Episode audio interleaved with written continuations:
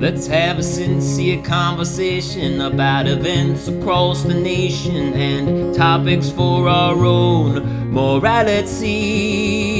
Let's openly discuss in an environment of trust where perception is reality. Hello, everybody. Welcome to your favorite podcast, Perception is Reality. It is your host, David. And today I'm excited. And I know I say that every week, and it doesn't matter because I'm excited. I've told you this in a previous podcast. I love giving guests and I love talking and chatting and yapping, so get over it. Um, but today's guest is Angelica Vallecillo. Hello, David. Hello. And in case anybody wants to learn how to spell that or pronounce it, which I think I pronounced it correctly. You did. Uh, good. There's a lot of double L's in there um, for all of our uh, European and Spanish speaking friends. You get it.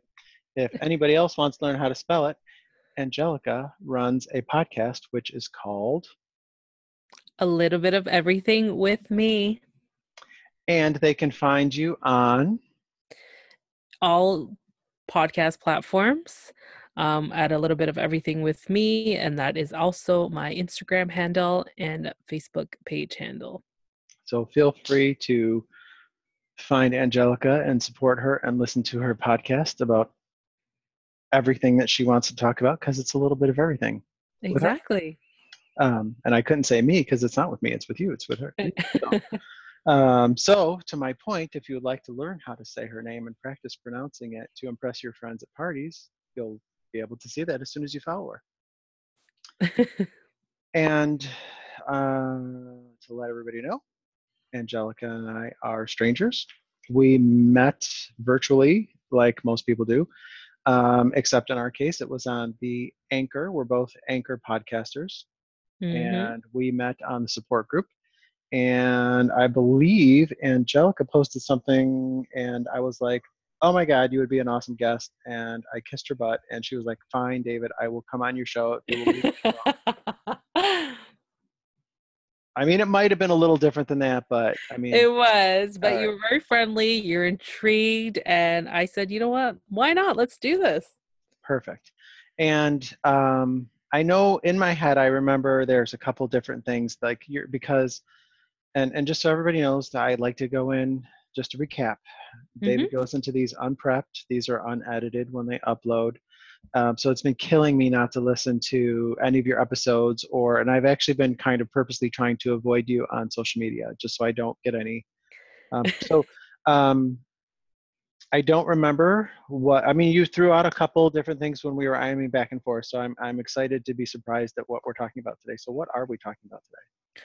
So, today we're going to talk about my learning disability, which is dyslexia, and it's the perception of what people think and what the reality is, what I go through on a daily basis, which is completely different. And I feel like it's kind of, you know, one of those things where people don't know how to deal with it or how to know because you really don't know. So I really want to talk about that and kind of educate people in um, in that aspect.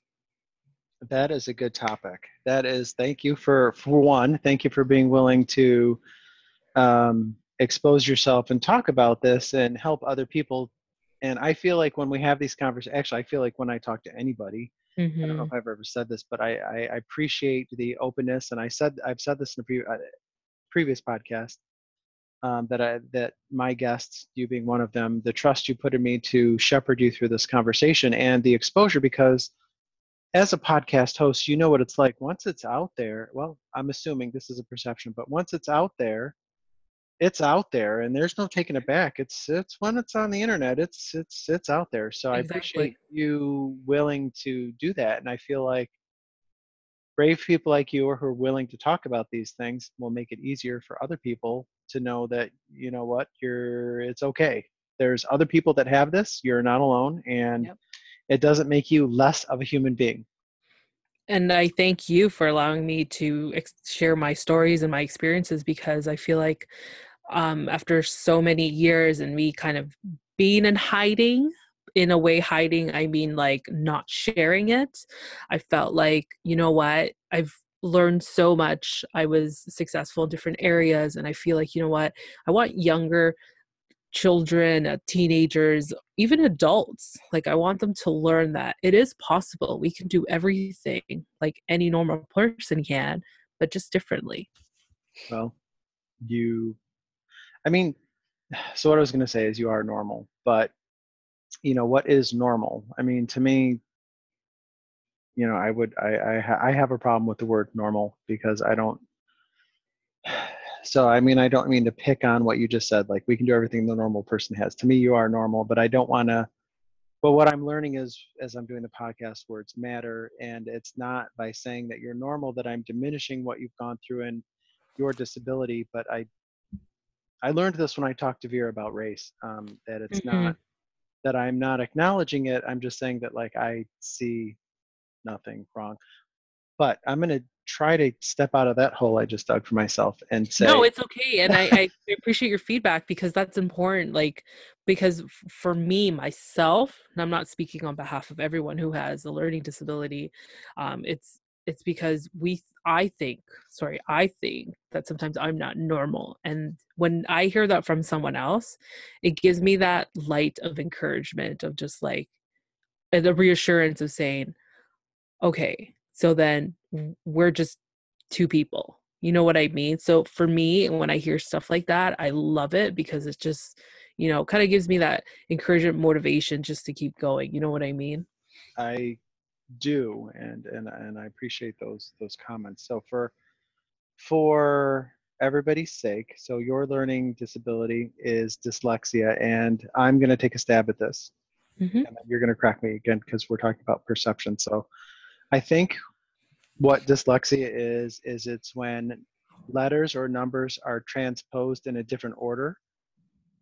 Did I get that right?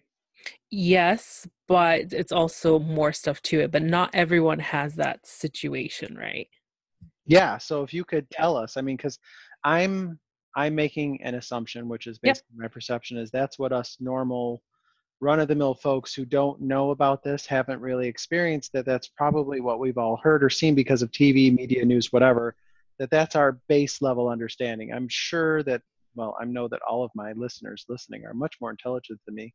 Yes, I'm kissing your butt so you listen more.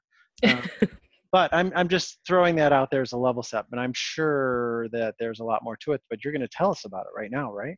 yes i will so let me start what is a learning disability because then a learning disability has opened different doors to like dyslexia dyspraxia and then there's other ones that i cannot pronounce so i'm not going to attempt it but Mhm. a learning disability can range so for example one of them is oral language oral language as in listening speaking and understanding so for example i fall into that category because when i'm listening sometimes I pick up just a little bit of words, but I don't pick up the whole sentence because my mind doesn't process the whole sentence. It'll just pick up words and I'm trying to figure out what you're trying to say, right?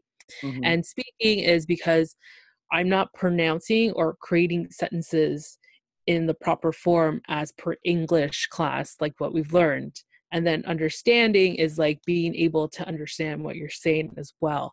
So understanding and listening is kind of like tie in together.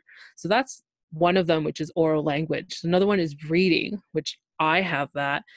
Now, example is like decoding what you just said earlier, and that's Mhm. more also a dyslexia um, symptom.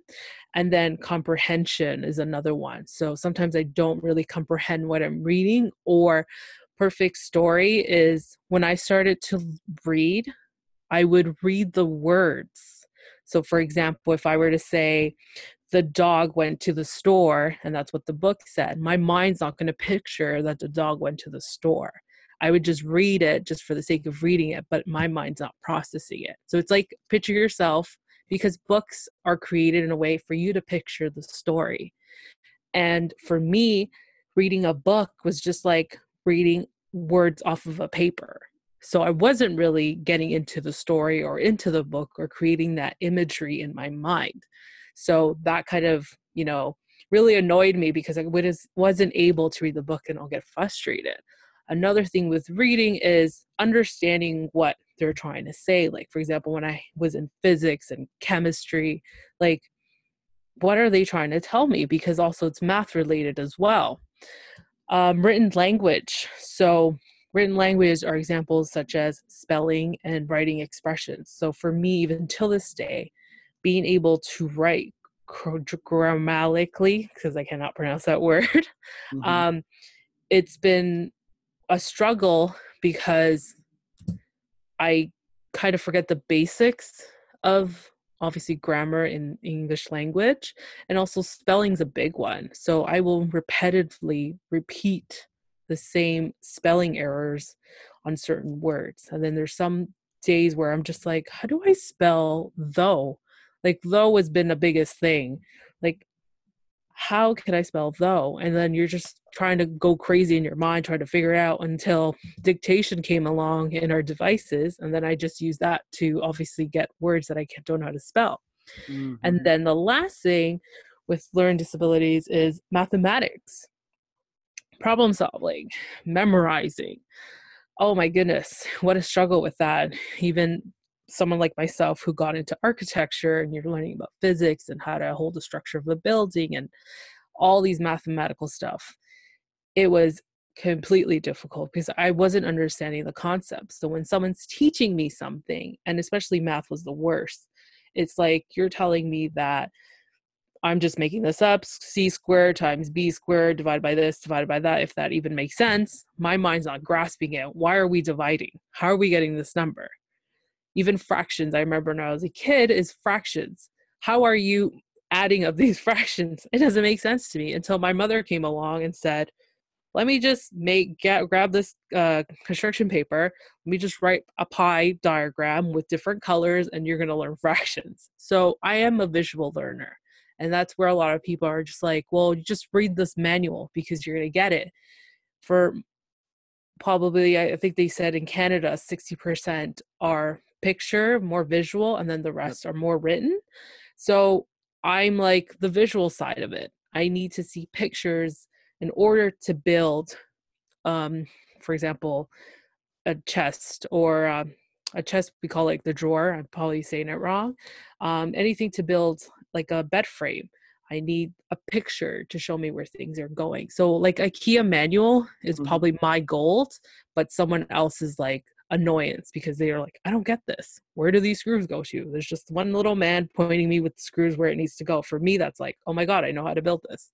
So, yes, I'm a professional IKEA builder, um, but that's what works for me. Now, with dyslexia, is a form of what I tied into with oral language, reading, and uh, written language.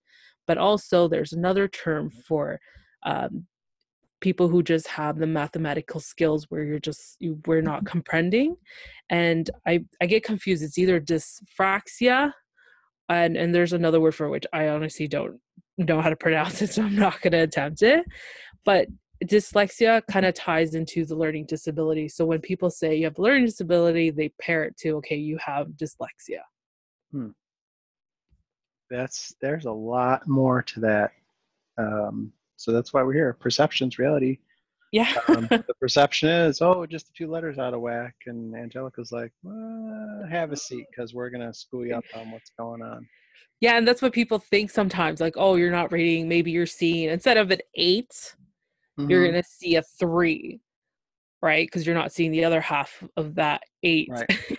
but no it's some people do have that but for my situation i don't. right, for yours I, right, right. Yeah for me specifically i see an eight i see a three i see a two. But then it gets a little bit tricky if you're telling me write this number down for example you're telling me verbally um 416905 my mind is trying to process that and then um how can I say writtenly, my mind's not connecting to my mortar skills to see 416905. I usually mess up the last two numbers or the middle number. So I tend to write, okay, instead of 416905, it's going to be 416950. Mm-hmm. And a lot of people are just like, no, but I told you 905. And I'm just like, in my head, yeah, my head's telling me 905, but on paper when I'm trying to write it out because my mind's not connecting to some sort of nerve in my body, I'm just going to say five zero.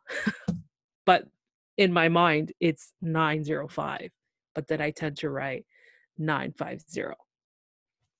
No, that, that, that makes sense. Um, and if, if I may go back to the IKEA thing, uh, I think that every single male listener will identify with what you just said as far as like picture good, words bad, IKEA put together, done.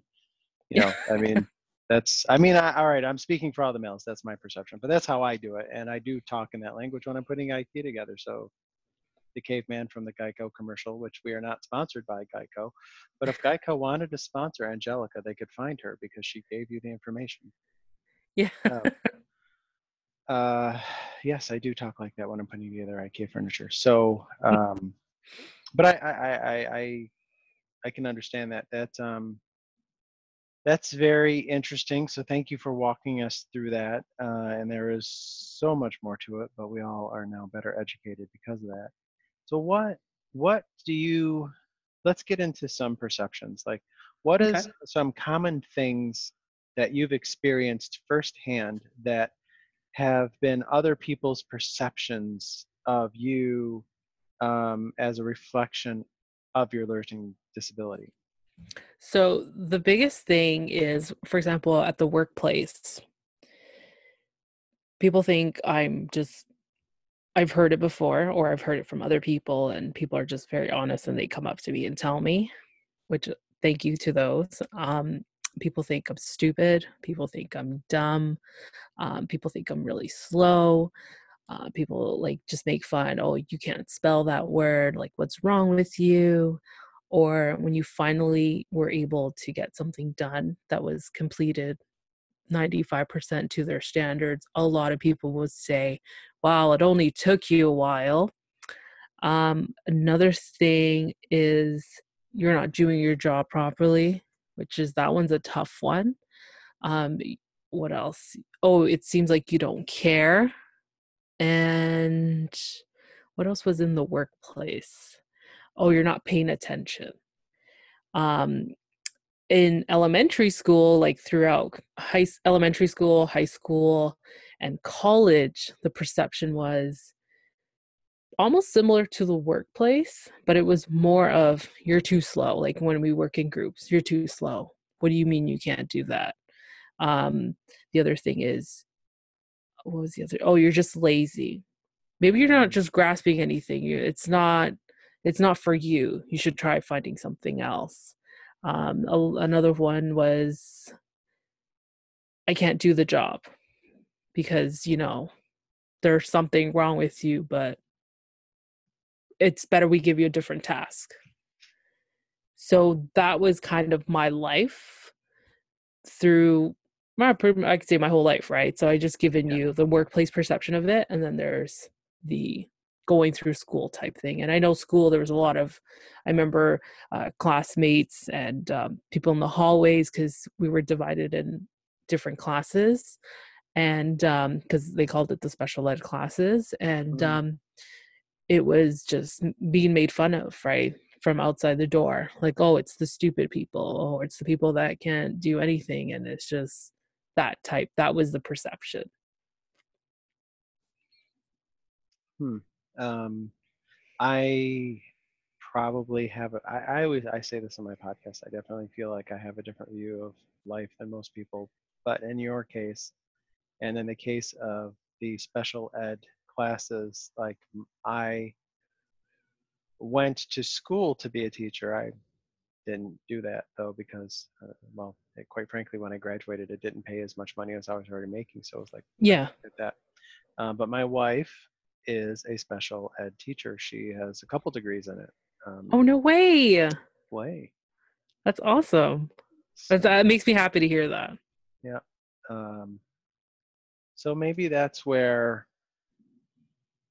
my perceptions coming in when you said special ed or not special you didn't say that you uh, learning disability and you saying that you're in a special ed class like i'm tying the two together like oh Yeah. well maybe that's where you know i have that familiarity coming in so i don't Yeah. have any negative preconceived notions about any of that hmm so i don't know well maybe we just learned something maybe i don't know i wouldn't say an epiphany level but you know i think a little breakthrough there with david.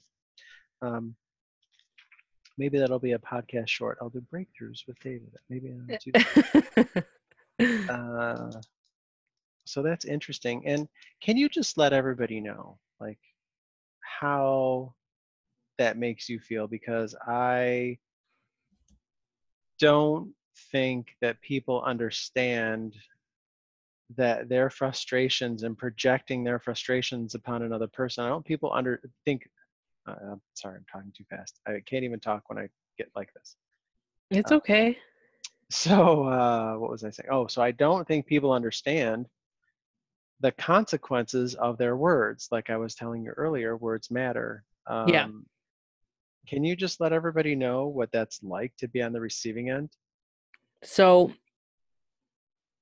I'll tell you through when I remember when I was younger, because it's nice to see, like, I want to tell people how pretty much how I evolved and learned to accept things. mm-hmm. So throughout elementary school, I can tell you I was pretty depressed and I was very quiet and shy. Um, it made me feel really like I was a nobody and I wasn't accepted. It was hard for me to make friends. And then the friends that you had, you weren't sure if you were they were actually friends, right?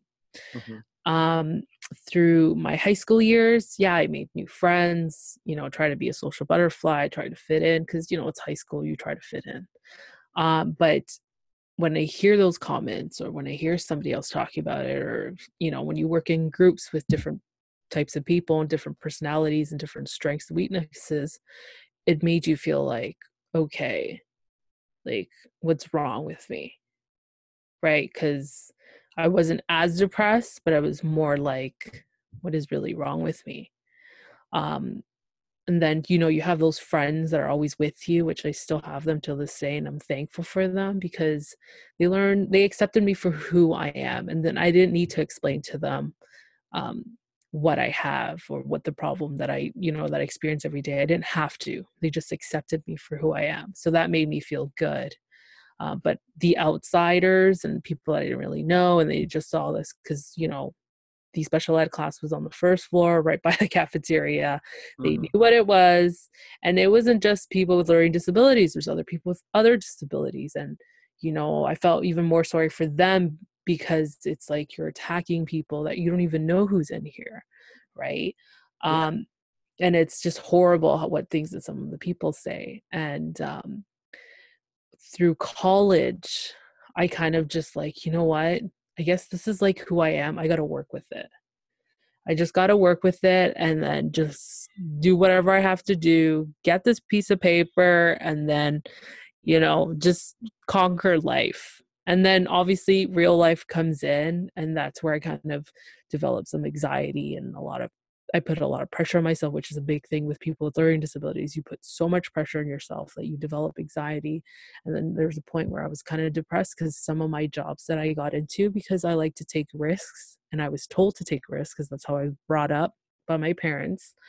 Um, I felt like I put so much pressure on myself. I'm not doing this. Like, and hearing these comments, you're just like, what am I doing wrong? Like, I'm understanding what you want, but is it me or is it the person that I'm working for? So you're kind of second guessing yourself, right? So when when you're in the workplace, you're kind of like, okay, I'm doing what they're supposed to be doing. And yes, I'm missing some things and I'm not doing certain things, but what's with the other stuff? Is it just because they're angry, they're frustrated? Well, your stress level and your frustration is rubbing off of me. So then I get upset and then I just get annoyed with myself. And it's you're fighting with your conscious. So now, even being in the workplace still, it's like, what am I doing wrong? Like, Mhm. what is it? and then it's you know oh but i told you to do this a thousand times and you just keep doing the same mistakes over and over again. And it's just like well that's just you know to myself i'm just like that's who i am. Like nothing can remove this because that's part of it making the same mistakes over and over again is what you know and i asked for accommodations and i asked for someone to proofread my work because you have to. I'm seeking out resources and i'm seeking out other peers which most part I've been very lucky because every time I've worked with either um, someone close to me as a manager to manager, because I used to be a retail manager, um, they were an English major. So I'm like, this is perfect. Let me take advantage, right? Yeah. Then, you know, I would send all my emails here, just proofread, tell me what I did wrong, and that's it.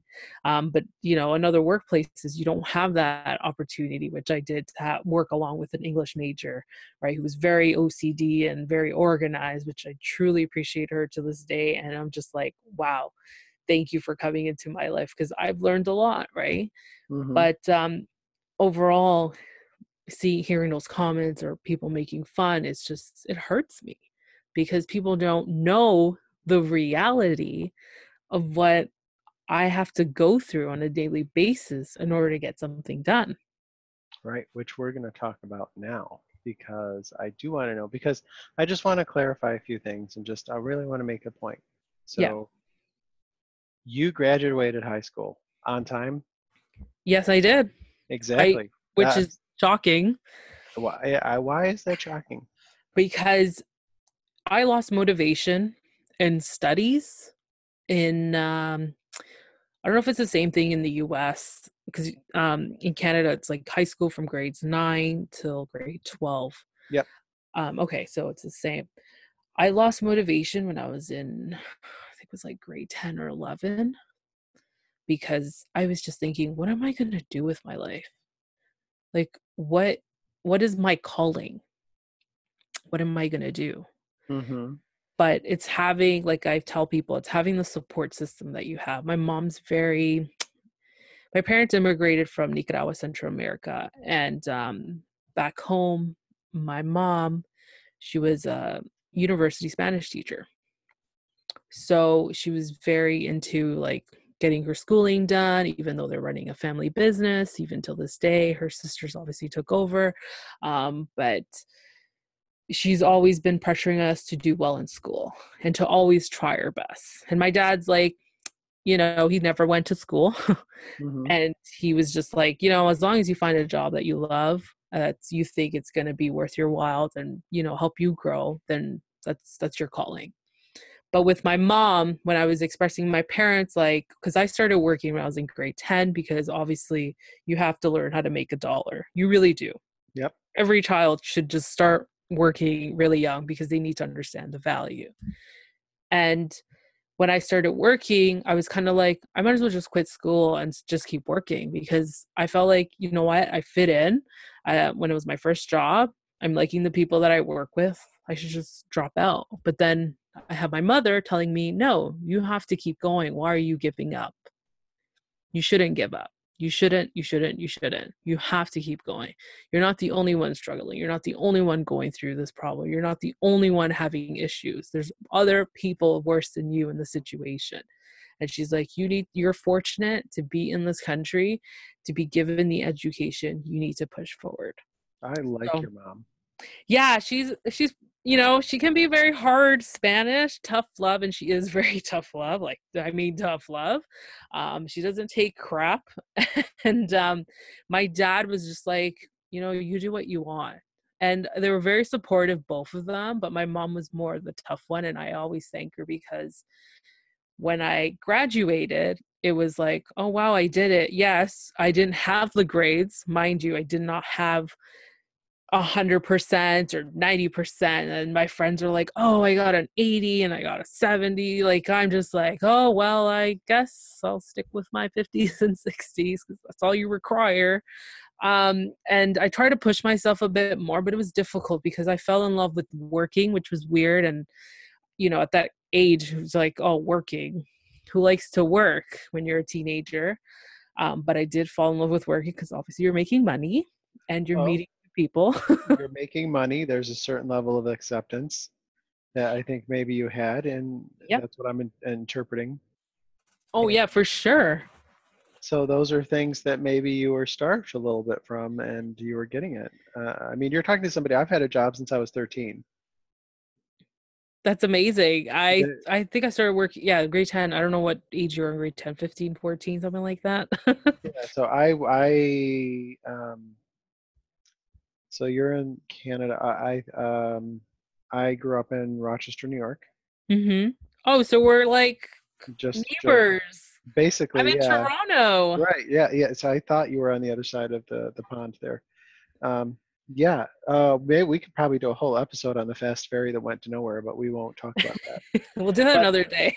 but anyway, um, like I went out and got my little bud a farm permit because you have to get a working permit in the U.S. when you're below 16, mhm. maybe even a 16. I don't know, but I got a special permit. Showed up at the farm, and I was like, I, I've, I've been working since I was 16. There were several times that uh, in my life I've had more than one job. Um, so I, I, I, I understand what you're saying. Um, and I, and I will say that from my friend group and what I've seen over the years that, you know, when you hit 10th and 11th grade, losing motivation, you might not have, you might have been more in a majority than you realize. Hmm. There's a lot of pressure on kids at that age to figure out college, Yes. college. And then most of us, you know, it's like you have to go to college. And only now in the US, I don't know about Canada, but only in the US now, it's really starting to be like, do you really need to go to college? There's nothing wrong with having a job that that doesn't require college, but it makes just as much money. Like you know, like we're trying to remove the stigma of not having a college education. No, it's true. And I I there's something like that happening here, but not fully because now every job requires if you want obviously a higher end job with a title, they expect you to have some sort of education now, which the True. post so there have been there have been a lot of changes to keep children in school. But for example, like my husband, he didn't finish um he didn't finish high school and he has a learning disability himself but he doesn't really open up about it because i guess that was like a most horrible time but he covered it in a different way and got by in a different way. So but the problem is he's he came here to canada when he was eight years old from portugal so that's even worse because you're just at that age where you're just like i don't even know a lick of english. Right.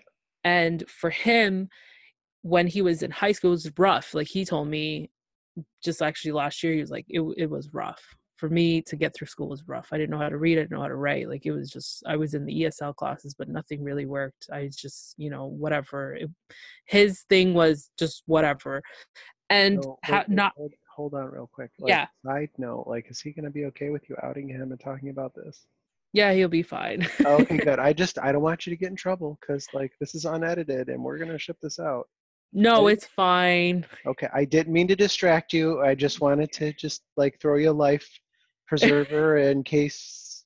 But okay, you're good. You, continue. I apologize for the. no Really? it's okay and um the other thing is when he got to high school and he's like you know what i got to start working you start to realize like i'm a roofer at the age of 17 making $4000 a month why do i need to go to school That's a good question. So you're like do i need to go to college? And that's what happened. He ended up dropping out one last semester of grade 12 and he was a roofer for a long time and he made a lot of, back in the day um, like because he's older than me um he, he's just like what's the point of going back to school? And then everyone else was doing it because toronto is obviously you know it's like very diverse and Mhm. a lot of Europeans and Europeans get into construction. Then the kids get into construction, they don't go to school. Um, you can become an electrician, and it's just someone's going to teach you on the field, and then boom, right? Ten years later, you've been an electrician all your life, right? Mhm. Um, but you know, it's I understand. Like nowadays, it's like for us though, it's they're pushing. Okay, if you want to get into a trade, you have to get into an apprenticeship. If you want that, uh, if you want that extra higher salary, then you got to go through some courses in college. So I see where sometimes in- you know that perception of like, okay, well, do I really need to go to school then? And some people just become super successful and they don't need to go to school at all. But then then, there's yeah. us that go to school. We spend so much money because I went to college as well, and then it's just like, Yep. okay 10 years later and i finally got the job that i wanted and, and you're still paying off loans. So I just again to recap on on Angelica's success. High school, check. College, check. yes Just i did like everybody else. Now it was um, hearing you. I would say that it's maybe more of a struggle. Uh, I think everybody struggles, but with with you, uh, I think you know you would say that you definitely struggled, but you you did it. You got I the did of it. paper like everybody else. I got that diploma which is still in the envelope believe it or not fun fact i don't Please. I mean, like fact. I'm 9,000 years old. Mine's still in the envelope too. I mean, it's just, Mm. I didn't even go to graduation. Any of my grad, I tried to skip, skip every graduation. I only went to high school because my mother made me. Well, I went to I okay, I went to their graduation. I was like, you know what, this is cool. I made it. I made it. That's the thing. I made it. Yeah. and I go to graduation and all of a sudden I get home and I'm just like, okay, cool, fun party. We wa- we all went to dinner with uh, friends and family, and I just shoved it in a. Um, my mom has this thing in the living room where you store stuff for what it's called, cabinet, corner cabinet. There you go, 'cause it sits on the corner, and I just popped it in there. Ten years later, um, I think she moved it somewhere else, and then I freaked out, and then I had to go out and order another one because I don't the job. Until I'm like, um, I do have a diploma, but I don't have it or just lost it, so I ended up paying for a new one, which kind of sucked. But I'm still looking for the original. Well, I'm sure it'll turn up when you least need it. yeah, of course. But yes, I did finish college, and that was that was rough. Like, Yeah, because you could you tell us like how you because you you succeeded. You're you're a success story. I mean, quite frankly, anybody that makes it through high school and college is a success story. I mean, that's not easy. And then you had your learning disability on top of it, and you know, you we just you just walked us through all those negative perceptions that people had. So you had to overcome the that mhm. plus your your disability, and then but you did it. So I did it. how did you manage to overcome like how do you how do you compensate for that i don't is comp i don't is compensate the right word i don't know like I don't know either. Like it's you know what? I it's obviously my mother. And I'm always gonna thank my mother forever and ever right, because well let's pause and thank her right now what's her name Her first name? Modestita. say that one again slower for the white people Modestita. there you go so let's thank modestita You got it. yay You're good. well you know um, I, i've lived all over the us and i like to learn things from my friends of different nationalities That's awesome. Um, so thank you to her because obviously she's going to listen to this episode because her baby girl's on it. I mean, What? what?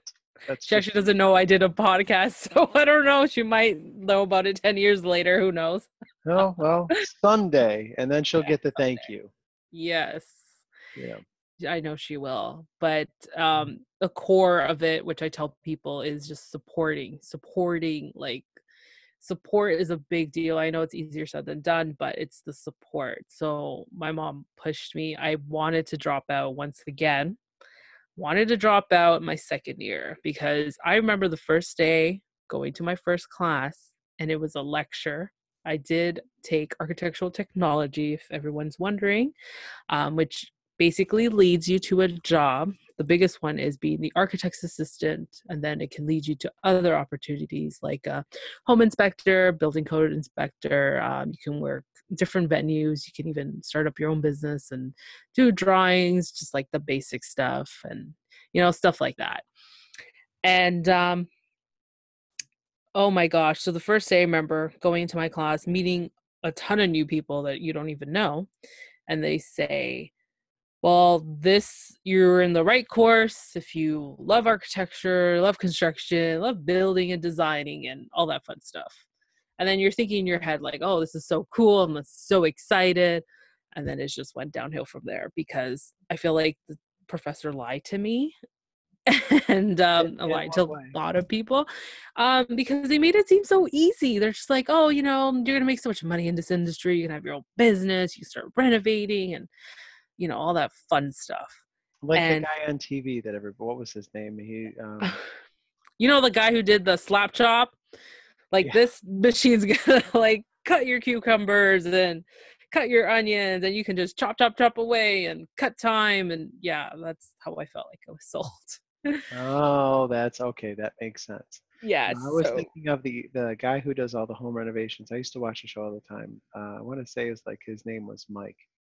Mike Um, holmes Yeah, yeah he is Holmes. canadian Holmes And- on homes. there you go Like so, your degree would let you um, do kind of do the same thing like you could be Angelica on homes. I don't know, whatever. yeah We'll we'll, we'll think of a show name because you could still do that because you have the degree.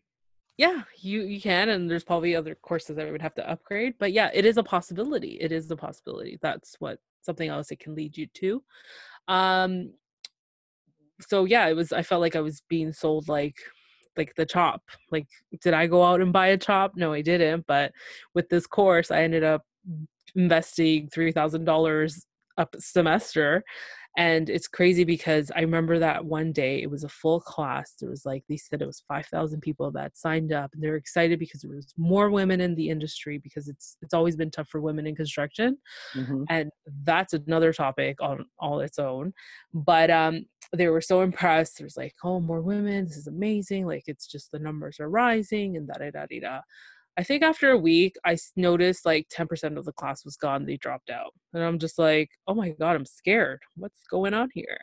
Um but overall with the architectural program um it was a lot of math which i hate till this day and there was a lot of itty bitty stuff that's involved with architecture. So, my fun stuff of architecture is me being able to design a multi use condo, me be able to design my custom home, me able to renovate and design a historic, uh, historic, a heritage building mixed with like modern architecture, whatever it is.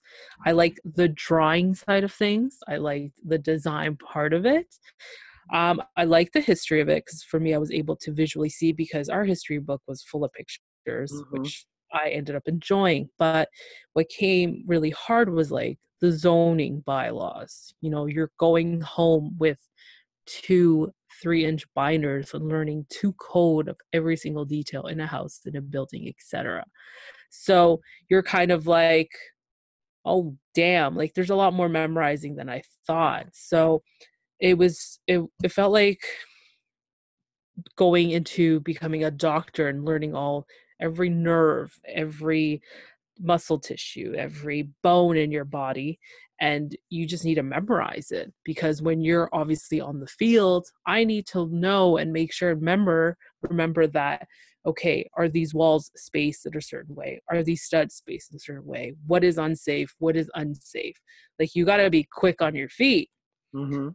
So for me, it got overwhelming because I'm just like, this is a bit much. And then we learned about electrical and plumbing and mechanical and HVAC. And that wasn't exciting because then you have to learn different pipes and what is appropriate to code in a building and this, sprinkler systems, uh, fire suppression, and all that stuff. And it's just, it just was a heavy workload that I, it was just overwhelming for me. It was just so much stress, and I developed that anxiety and that pressure. And I'm just like, how the hell am I going to get through this? Because you had like six courses in one semester, long days, because I remember it was like 36 hours a week. Plus, I worked 40 hours a week part time because if I'm not making money, then I can't go to school. Mhm. I had to drive there, you know, pay for any expenses, right? Sure.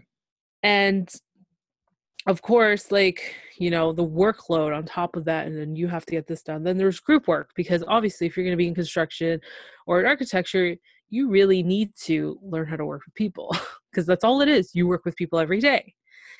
And it just got really overwhelming. Then i the english class that was a tough one to swallow because obviously english being my weakest part of it it was like how the hell do I do like a case study? You know how do i summarize? Because i was really bad at summarizing and what i used to do and i oh boy like i don't recommend it to anybody. So the book that we would be reading in english class i would search it up on google Uh-huh. and i would write like i would google the book and i would write summarization and then thank you to the person out in the world who actually took the time and did PowerPoint slides or a PDF uh, file and described to me what happened in that book. And what I did was just read what they wrote and I summarized it in my own words. Because me reading a book, if the professor was telling me, you have to read this book, like the whole thing in a month, that ain't happening because it takes me four years to finish a book unless I'm really interested in the book. hmm So I had to find different ways to kind of just get by. And, you know, being overwhelmed with the workload and being like with your group mates and trying to get assignments done, it's just overwhelming because you're just like, I have so much to memorize. What, well, what, how am I going to get through this? And I was just, you know, my mom being obviously my number one supporter, she's just like, you just have to do it. Like, you're just not going to quit now. Like, you just got to keep going like you can't always find the solution to quit like she always says quitting is not the uh, the solution. You just have to keep going. You have to keep going. Nothing's easy. Life's never not supposed to be this easy. Like life is supposed to be hard. You're supposed to take on challenges. You got to surpass those challenges and you just got to keep going. My mom said hey if you get a 50% she's like do you think i'm going to be mad? Because i'm trying to obviously impress my parents and you know Right. show them like i can do this. But at the same time she's like if you get a 70% i'll be super happy. If you get a 50 i'll be happy because you passed it. Like you have to focus on just passing because she says when you go on the field do you think they're going to say what's your gpa and she's right because they don't. They just say oh you got a diploma. Cool right? Yes, that is absolutely true. so I was just like, all right, then I just do what I can. And when I was wanting to drop out, um, it was my second year. I had one more year left because it was a three year program. Second year, I think it was like second semester. And I had a really good friend of mine, and they said, Well, I'm just going to take a different program. I'm just going to drop out. And I'm looking at this person saying, Wow, you're actually dropping out. and he was a smart person, like really, really, really smart. And I was just like, okay, like, what do I do? Because you obviously you, you at that time you just depending on other people's opinions and you're just looking how they, you know, their actions and do I follow suit? Do I just keep going? Like, because it was it was just overwhelming, overwhelming. Like, I couldn't memorize anything. Um, reading stuff and I can't like, I couldn't grasp it. Um, um, what else? Getting stuff done on time. That wasn't really an issue because I was a lot of night, a long nights going to bed like at four in the morning, trying to get to school for eight. Like it's it was it it is what it is. Um, there was a couple classes that I did enjoy, which was like concrete because I loved calculating different MPAs of um, concrete and what goes in what, and columns, beams, etc. I don't know why I fell in love with concrete, but I did. I guess because I had a good teacher, right? So it all depends on the professor you have that you tend to gravitate to those subjects. Um, but overall, it was just like, what do I do? What do I do? What do I do? And then my mom's like, don't be an idiot. Tough love, mom. Don't be an idiot. Don't be stupid. And just just finish it. You just have another year to go after you're done the second semester, second year. So, can we just talk for a second, if you don't mind me jumping in? Mm, No, go ahead. Can we just talk about um, the wisdom from Modestita and saying that when she's telling you not to be stupid, she's not referring to you, you as stupid. She's not referring to your disability or anything like that. But she is saying, if you drop out, that act is stupid because you got it. She believed in you and you Yeah. did it. Exactly. So she obviously believed in me, and she, of course she'll believe in me and whatever I do, even till this day. Um, even though I have some crazy ideas and you know projects that I like to do, and she's just like, "Oh, really?" But you know, that's every mother. Well, I- well, not all, but not Not- all. Well, not all, but I will say this: uh, the well is coming out because I'm going to just tell you two things. Like, there are two crazy projects in the world you may have heard of, and one was a collegiate paper was done. Uh, this person handed it in, and his professor laughed at him. He dropped out of school, and he started a small little company called FedEx. Oh, look that up. So if you think you're on, and the other one, everybody thought this young man was crazy when he wanted to uh, revolutionize the car industry in the way mass production of the Model A, or I don't know, I'm making this up. I'm just pulling stuff out of thin air. Whatever that model was, I think it might have been the Model A. T. maybe the Model T. Who knows? Um, Mr. Ford created a production line. Yeah, he did, and I So, saw that. That was interesting. Everybody thought those two people were nuts. I mean, we can just talk about how people thought Edison was crazy. So don't discount your crazy ideas. It's just because I get it from my dad. My dad, and this is where my mom's kind of like, oh, you're just like your father. I'm 90% of my father. I have the same personality, attitude, and the same go getter type of skill. Like, my dad was a carpenter, and that's how I fell in love with architecture. Because a lot of people would say, "You're actually doing that course? And I was like, yeah, why? What's wrong? Like, I like building stuff. I like to design stuff. I I was very good at art as a young child, and in my podcast, um, I explain at the end to don't let your children be trapped. Always allow them to uh, open up their imagination because my parents allowed me to open up my imagination. They allowed me to use art as a form of expressing my interests in different ways. If I didn't like school, they knew I had a talent in art. They knew I had a talent in design. So, because we're visual learners, we I feel like a lot of people with um, learning disabilities and dyslexia are, are engineers, are architects, are people who just um, just open up that imagination anything like even graphic design anything artistic is what a lot of them gravitate to because for me me building a building designing a building sorry i'm not building it designing it it's just like wow this is a work of art. And someone will buy it or someone will be intrigued investing in it. Designing a house i'm taking that person's idea let's say if it's a renovation or a custom home and i'm bringing it to life and that's a rewarding feeling.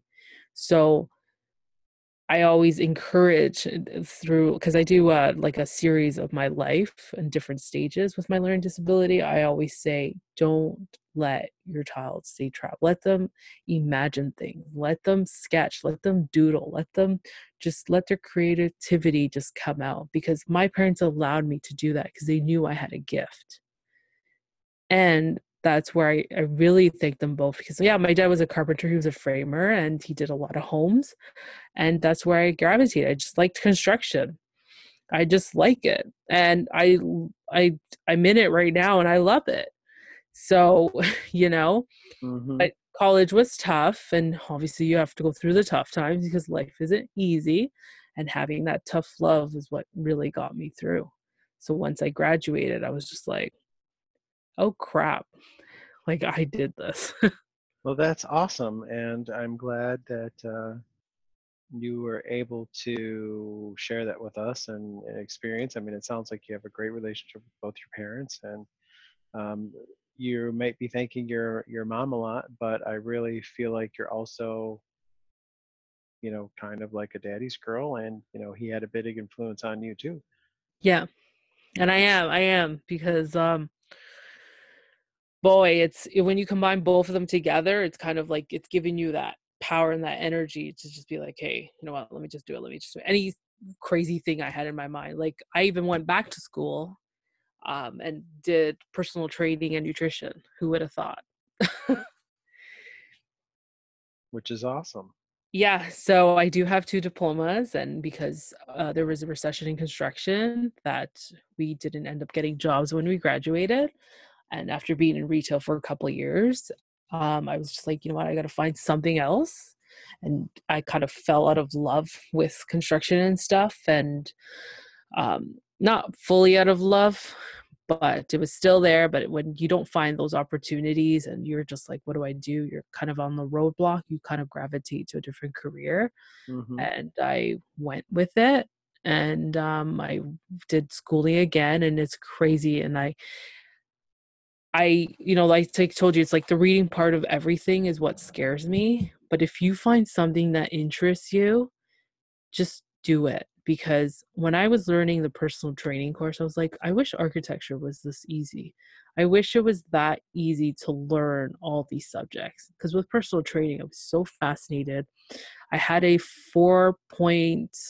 No, sorry, it was at a it was at a four, so I had a three point seven GPA, and that was the ever highest I ever got in my entire life. So, for me, it was like holy moly! Like when you find something that you're interested in, you Mhm. really get into it and then you start excelling into it as well. The architecture was just overwhelming and I'm just like, screw this. What, what else am I gonna do? If I become a nurse, it's the same thing. Become a doctor is the same thing. I'm gonna do like become a lawyer, it's gonna be the same thing. So when I gravitated to personal training, I was just like, you know what? I got this down packed. I can actually do this. So So, what do you do now? Are you a personal trainer and nutritionist, or are you in construction architecture? I am a project administrator for a construction company.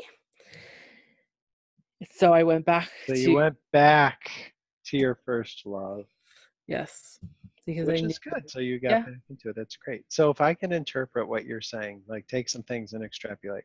Yeah. Because my next question is going to be like advice that you would give to people once they find out somebody has um, a learning disability, uh, such as yours. I am going to tell you what I perceive the advice would be that you would give somebody. And I'm going to say that number one is be supportive. That's an easy one. Um that's a gimme. Um, Mhm. Be supportive.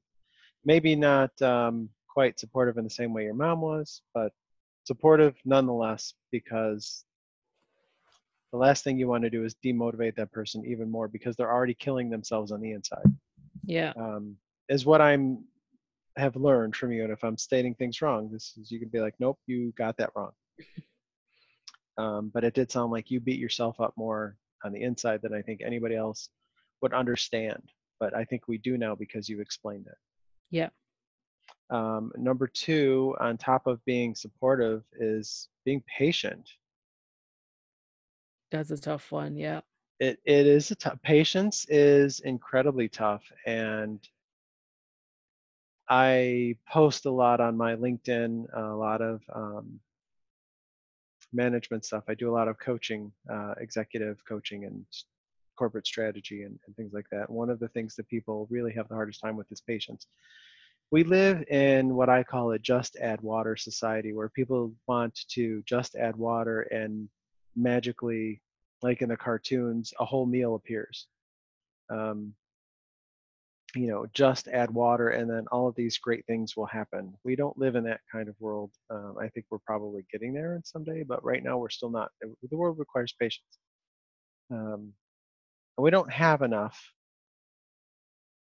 But I think that you, if I'm inter- again, um, this is my perception of the advice you might give somebody is just be patient we'll get there. If you're a nice human being and you treat me well, again, I'm putting words in your mouth. So this is where you're like, okay, stop it there, Skippy, you're wrong.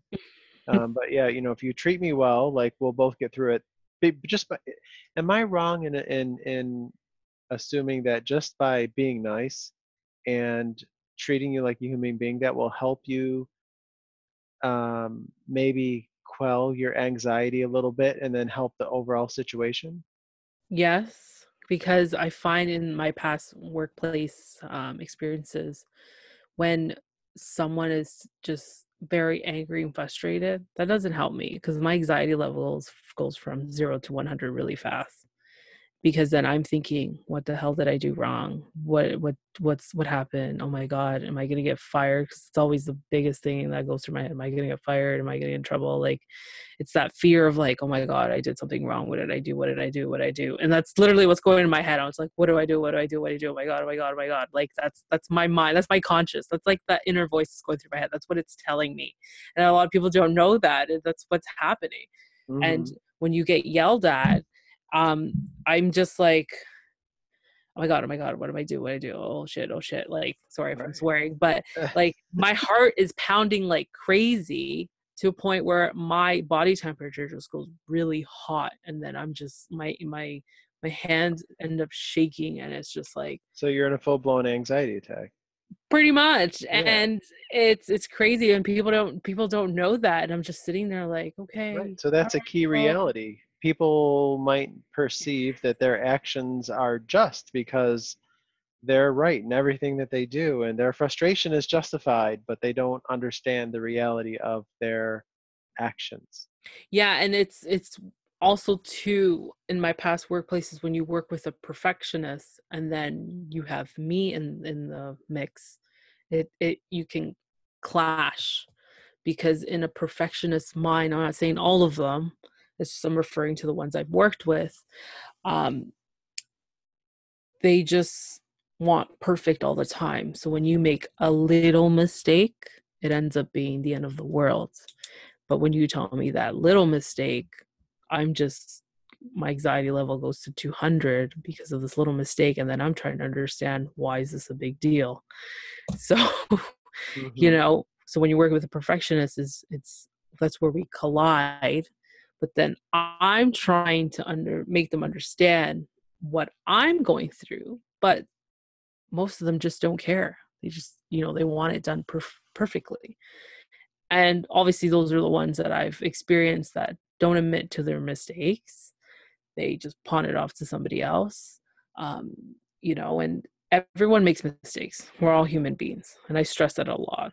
Even in my relationships even with the relationship with my parents well, obviously because they know and they've engraved that in my brain that we're all human beings and we make mistakes right so humans humans um i talk about that in a different podcast about infallibility and there's technically only one being on the planet that is labeled infallible the rest of us are all subject to being human mhm.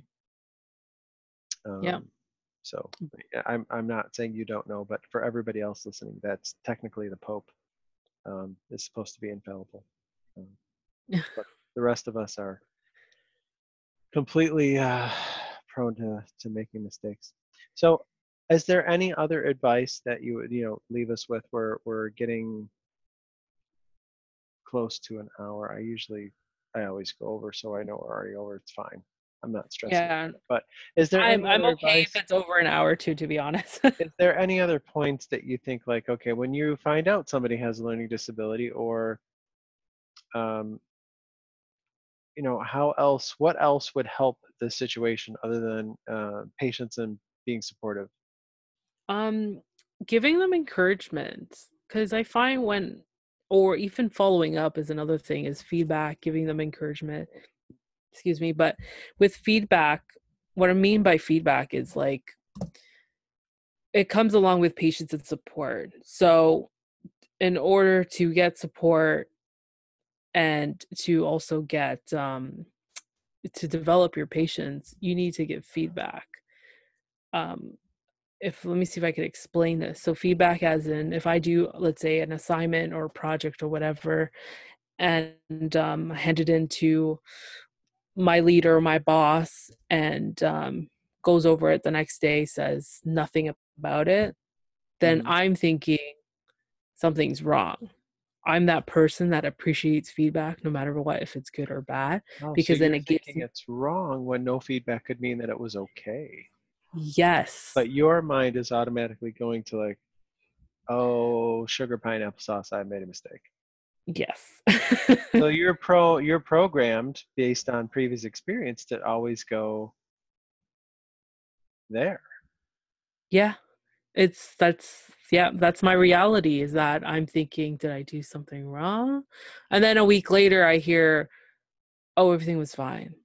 And i'm just like jesus i've been stressed for the past 14 days and no one could just send me an email and say everything was okay. But that's the reality and people don't know that and i can't expect everyone to read a post-it note on my forehead saying please give me feedback. But when i was a um, retail manager and i had people to take care of and obviously a co-op program that i ran the biggest thing i've always done was development and feedback You need to give them feedback to stay engaged and develop them for them to be successful. And I always carry that. And there's some leaders out there that don't understand about leadership, like the development part of it. Because if you're not constantly developing your staff, no matter if it's a career within your company or outside or relationship or whatever, then how are they going to be engaged and motivated to work for you? And when I left that retail management, I noticed a lot of the people I worked with was just like, you were one of the best. Why? Because I kept them engaged. I listened to them because I put myself in, you know, in their shoes. And what happens if I if, if that was me on the other side? How would I want to be treated? So development, um, giving them feedback to make sure they keep succeeding and excelling. I, I am going to agree, and there's so much that I could say right now, but I covered in um, the podcast with Gene about workplace communications. Yeah. Um, about my some of my managerial style, and uh, a lot of what you said is exactly the things that I teach and preach to to people. Um, so, if there's any is there anything that you want people to know that we didn't cover in, in today's talk? Um, I briefly briefly just want to say the reality. I know most of the people have heard in certain situations, mm-hmm. but the reality is like I have to work six times harder than the average person to get something done. So if I'm giving a task, then it's going to take me a long time to do it because my brain, the way it works, when I'm given something to do, my brain's going crazy. It's like picking stuff from my i'll just say my hard drive and going through these folders and kind of saying okay what do we need? Do we just start with this? Do we start with that? Do we start with this? Do we start with that? How am i going to do that? Can i do this? There's people talking in the background and i'm listening to that conversation. There's someone else talking beside me because i can get easily distracted. Then i'm hearing that conversation. Then my brain's trying to figure out how we're going to complete this task. So that's another reality and people think like I'm doing the work, but I'm distracted by two other people because I take in information from both ears mm-hmm. and then I still manage to talk to them. So I always call it like the scatter brain. My brain always, of course, another reality is that um, it runs like 100 miles per minute i'm always thinking i'm always on the go like it's always one thing and i'm thinking about another thing and then okay what am i going to do tonight? What am i going to make for dinner? Are we doing this tomorrow? And i'm still working on this task and another thing a lot of people don't like is we can be not as organized as your typical person or someone with ocd because i like it when it's a mess. Why? Because then i can try to control the mess in my own way me having mess is for me like saying I'm, that's the clean part of me because when I have a bunch of stuff on my desk, it's because I got a to do list on the go, mm-hmm. and this mess needs to be cleared. And by the end of the day, the mess is gone. So it's like a 3D to do list. Oh, cool. That's a good way to put it a 3D to do list. Yeah. So you're just eliminating one item, goes away, and it keeps going till the task gets done. So a lot of people think, oh, you're so messy, you're so messy, you're so messy. No, it's just because that's how I function. That's how I function at work. My mess looks like like desk sometimes looks like a disaster. There's papers here, papers there. I need you to file this. I need you to get this. I need you to get that. And then I got receipts. You got to do this. You got to do that. But that's how I function, right? And mm-hmm. a lot of big thing is too is I'm easily distracted. Yes, it's true. I'm easily distracted. I'm listening to probably seven different conversations but it's just and then i'm also listening to a podcast during the day at work just to keep me going or some focusing music or some alpha rhythms to help me focus and kind of just keep myself you know in tune to what i'm doing especially when it's something very pressing. And then um, we may look like we daydream or we stare off into like the clouds. Yeah. But that's because my mind's actually shut down for once after 24 hours. It's just my i guess my time to just tune everything out. I'm still listening to you but me visually you might look at me physically like oh she's just tuned out. I'm going to stop talking. It's not that. It's just i'm finally get to listen to you and hear out your story and i'm trying to process what's happening opposed mm-hmm. to my other brain half of my brain just sh- like going 100 miles per minute. It's because it's shutting down and focusing on you. Well that's that's good to know that that that's what you look like when you focus. I've talked about the i don't know if i've talked about this or not it's all blurring together but um, I, I definitely know that i've mentioned in the past that i suffer from resting bitch face so that when i'm interested the angrier i look the more i'm concentrating on what somebody's saying. Yeah. And uh, it's it's a weird thing. So for you it's it's different. You're you may look vacant, but it's actually how you process because it sounds to me, if I'm interpreting it correctly, like you're shutting down almost all your other sensory issues and just that way your ears can just hear and then your brain can just focus on that one auditory. Yes. Yes. And it happens a lot when I'm in meetings at work and previous work. Like I would be just, you know, just staring at a paperclip, for example. And people may look at me like I'm just out of it. I'm completely out of this world. And in reality, I'm not out of this world. I may look it, and some people may look like uh, like they're scared, like what's going on with her? She's just staring at this paperclip, and her eyes are bulging out. No, it's because I'm actually listening to you and I actually do have a response and I'll still be staring in that way of staring at that paperclip because I don't know what's fascinating about that paperclip. And it's I'm actually going to respond to you still without any any emotion. But then there's like when I recorded a podcast with a friend, I was literally just staring at her in her eyes because I'm just like I was so moved by her story that I like I just stared at her. And then I moved because I'm like, "Oh, got to stick to the program here, right? Mm-hmm. but in meetings, yeah, I look, I can look like a horror movie where she just got, you know, got a heart attack because she got scared. But in reality, it's because I'm actually listening to what they're saying and I do have something to say and I will respond in that same, you know, face. yeah, no, that's good to know.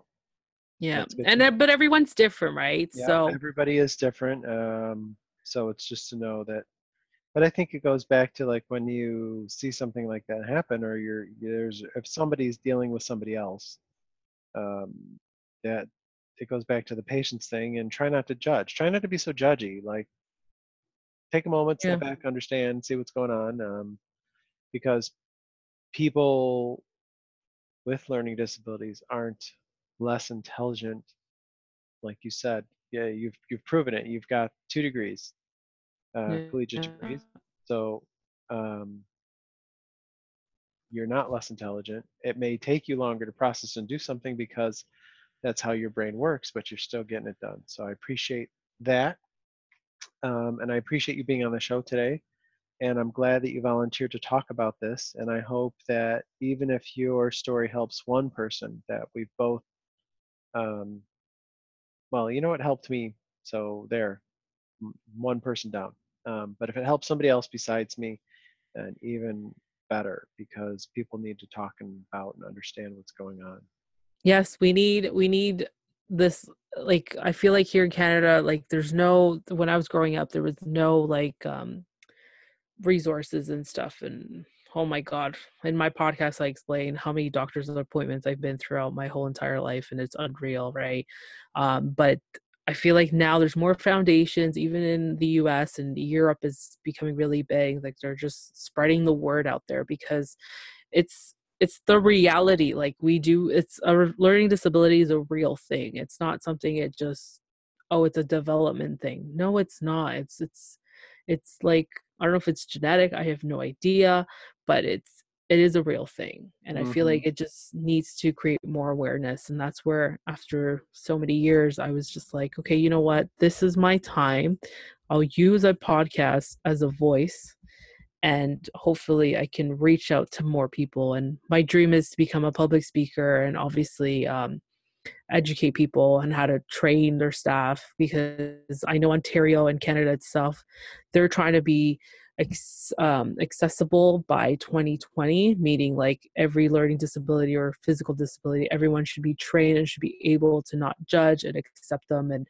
you know, just break down those barriers so people can, you know, work. They can just go on with their daily life. And I'm noticing in our training videos for safety and stuff that um, the Ontario Association, like they're really stressing it. Like, okay, there's physical disabilities and then there's learning disabilities. Now you're seeing that in the video. So we're slowly getting there, but it needs more awareness because, like, we're human beings, right? Yes. We're human beings. We have different strengths. We have different weaknesses. My strengths are obviously in drawing and creating and, you know, music and you know, I used, used to DJ just, you know, as a hobby, just me doing that because like I was so into it and, you know, I more the creative side of things, right? But, you know, we're just human beings that we learn differently in a different way, but we still get the job done. And if it's not right away, you got to have the patience and we're going to get it done or just send some reinforcement. mm-hmm. You, you might like an episode, um, with uh, that I recorded with Derek, and uh, he if if uh, and I'm not discounting. Please don't don't think I'm discounting the amount of times you've been to the doctor because I believe you 100%. However, yeah, I'm gonna guess that Derek's been more than you because he's been having heart surgery since he was three months old. Oh my god! Been through five pacemakers, and he contracted HIV/AIDS at a blood transfusion when he was three months old. Oh my god! So he's been no. that. Uh, and I'm giggling because not because of Derek, but I mean not because of his things, but when you listen to Derek, Derek is just such an awesome individual. He has a way yeah. of telling his story that he calls it laughing with tears, and it's just really touching. So um, he also is an activist. Like there's a lot of similarities between the two of you because um, the doctor's appointments, the struggle, the misperceptions. Um, he is an activist. He's a very active activist. Uh, I'm whatever. I'm gonna just let that fly. He's Yeah. an active activist. Uh, he's got a big following. Um, so I would say that Derek has his contact information on that episode. He'd probably love to hear from you if you ever wanted to talk about how to become an activist. So I would think that Derek, your mother, would both say the same thing, and that's Angelica. What are you waiting for? The time is now. Be an activist. You already are. Do it. Mhm. There's Yeah. the, the only thing stopping you at this point is you because you've got a voice. You've got your podcast. Keep doing that. But go reach out and, and try to get an engagement and act a, a speaking engagement. Yeah. Um, I think you're ready. I, I mean, you've got the voice. Uh, you know what you want to say, and if you're, if I heard you correctly, that the inclusion in Ontario, specifically um, for those of uh, my friends that don't understand uh, Ontario as a province in Canada, and Toronto as a city in that Ontario province. Um, do it. We're neighbors.